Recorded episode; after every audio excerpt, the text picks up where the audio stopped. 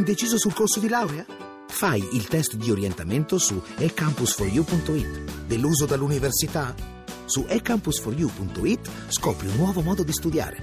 Troppo impegnato per laurearti? Il piano di studi lo progetti tu su ecampus4u.it. Università eCampus. La conosci? La scegli. Voci del mattino.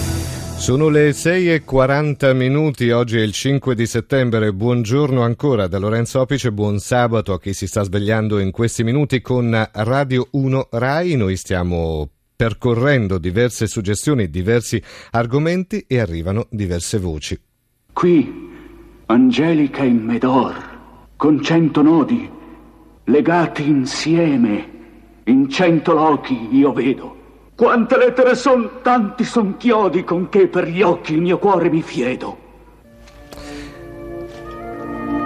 E eh beh, questa è una, come dire, un capolavoro assoluto di Luca Ronconi, era il 1975 e la RAI trasmetteva l'Orlando Furioso, la voce è quella di Massimo Foschi nel ruolo di Orlando, poi c'era Ottavia Piccolo nel ruolo di Angelica e Mariangela Melato che interpretava uh, Olimpia. Perché parliamo di Orlando Furioso? Perché sono i 500 anni dalla stesura di questo uh, capolavoro assoluto e c'è una mostra in corso, una mostra che è stata inaugurata il primo di settembre. Noi siamo adesso collegati con la professoressa Lina Bolzoni. Buongiorno professoressa. Buongiorno. Lei è anche eh, curatrice di questa esposizione, diciamo, è docente di letteratura italiana alla Scuola Normale di Pisa e una conoscitrice profonda di quello che è l'Orlando Furioso. Qua siamo di fronte, eh, professoressa, a quelli che sono i grandi poemi cavallereschi che ancora oggi, ancora oggi eh, hanno un grande fascino. Uh, mi dispiace ma non sento. Ah, ecco, stavamo dicendo, professoressa, sì? è un progetto questo di ricerca molto interessante sui grandi poemi cavallereschi. Sì, eh, diciamo è un progetto che eh, da un lato si muove nell'interno dei testi e dall'altro lato però tiene anche conto delle immagini perché fin dall'inizio l'Orlando Furioso viene illustrato e ancora oggi però dico ha un grandissimo fascino, ci riesce ad avere una forza uh, e, un coinvolgimento totale.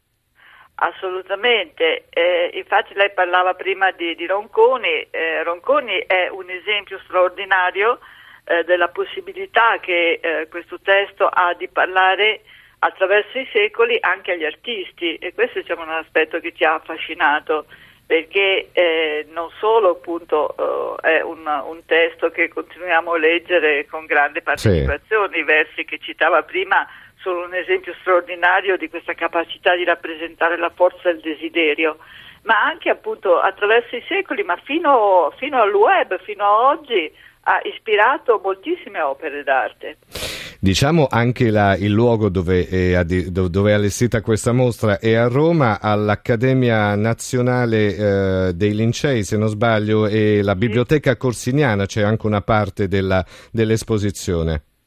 Esatto, eh, noi abbiamo potuto, noi nel senso che a questa mostra hanno collaborato molti giovani ricercatori e studenti della Scuola Normale di Pisa, abbiamo potuto uh, contare sulla collaborazione appunto del personale della biblioteca che conserva un patrimonio assolutamente straordinario sia di edizioni illustrate cinquecentesche appunto da Rolando Furioso sia di manoscritti, ad esempio di manoscritti eh, sulla scherma, di manoscritti di viaggi, perché noi abbiamo fatto un percorso tematico, cioè abbiamo scelto alcuni grandi temi, appunto l'amore, la follia, i viaggi, eh, intorno al quale abbiamo organizzato una serie di materiale, partendo dalle edizioni illustrate antiche fino ai fumetti, perché sì. questa è l'altra cosa straordinaria, cioè che eh, si tratta di un poema che da subito sa parlare sia ai raffinati cortigiani, diciamo, sia però anche ha un successo popolare immediato, eh certo, per cui eh certo.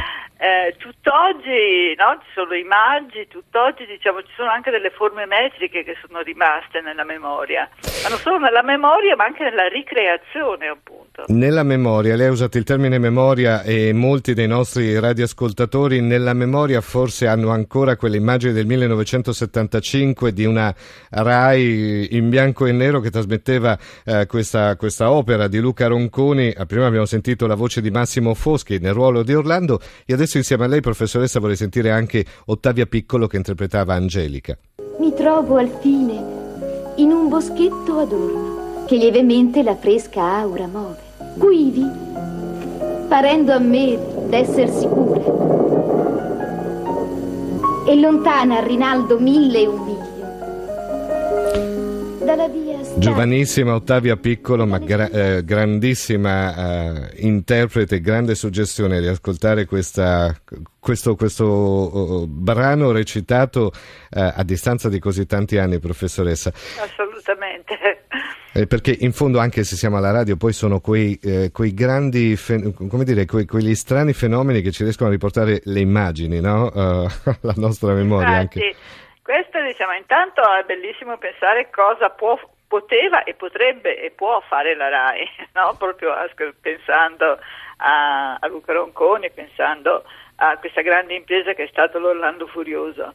E poi appunto lei diceva giustamente questo gioco tra parole e immagini, cioè mm. il fatto che eh, si tratta di eh, un poema che eh, come dire, si traduce in un grande teatro di immagini, anche in un grande teatro della memoria, perché in fondo riesce a rappresentare, come accennavo prima, alcuni dei temi certo. fondamentali. Appunto, no? E allora, l'Orlando Furioso, 500 anni dalla stesura, ma un testo ancora di grandissima suggestione, di grande fascino. C'è una mostra che è stata aperta il primo settembre, va avanti fino al 28 di novembre, si trova all'Accademia Nazionale dei Lincei a Roma e una parte presso la Biblioteca Corsiniana. Io ringrazio Lina Bolzoni che è la curatrice di questa mostra. Grazie professoressa, buona giornata.